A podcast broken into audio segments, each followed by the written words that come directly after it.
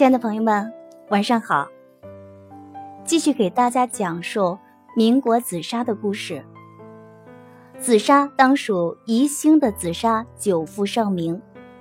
今天给大家讲述的是南洋劝业会上参展的宜兴紫砂。宜兴紫砂在明清已负盛名，并于清康熙年间作为贡品进入了宫廷。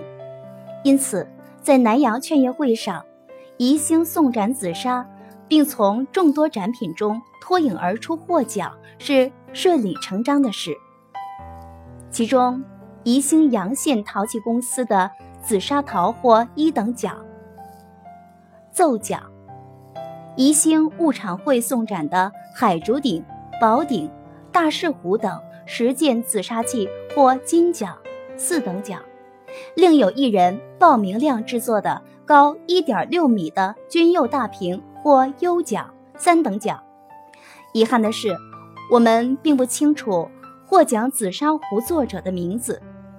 但是阳县陶器公司曾聘程寿珍、范大生、于国良、江岸清等名匠为技师，制作高档紫砂壶。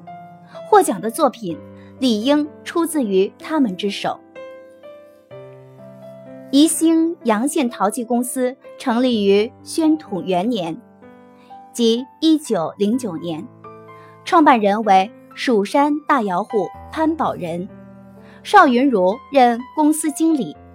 笔者在邵氏后人邵泽平家中看到了保存完好的当年邵云如参加南洋劝业会的入场券。其职务一栏填写的正是陶器公司经理。宜兴物产会则是为南洋劝业会征集展品临时成立的，由宜京商会玉寻瑜负责筹备宜兴参展事宜。宜兴紫砂久负盛名，在南洋劝业会上获奖可谓是实至名归，但这也。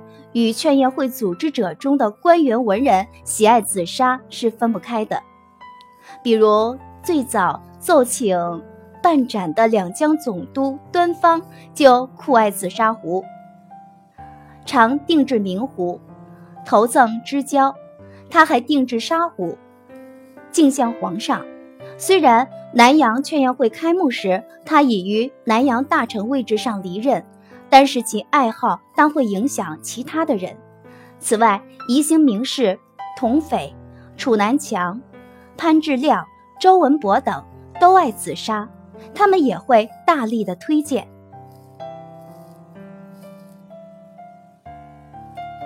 由于时隔百年，这段历史几乎被人们遗忘，某些著作中的记述出现了错讹，如把。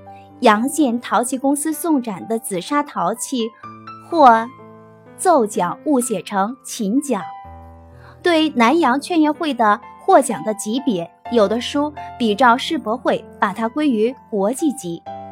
我以为南阳劝业会虽有外国参展，但是并不参加评奖，因而此奖项充其量只能是国家级的。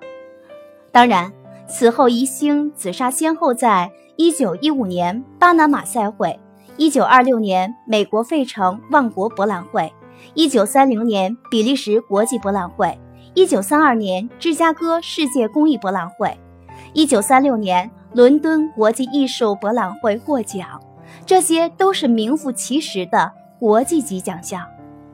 解放后，我国一度中断了世博会参展。直到一九八四年德国莱比锡博览会上，宜兴紫砂百寿瓶、竹筒茶具双双获得金奖。在二零一零年上海世博会上，经历改革开放和不断继承创新的宜兴紫砂华丽亮相，再次大放异彩。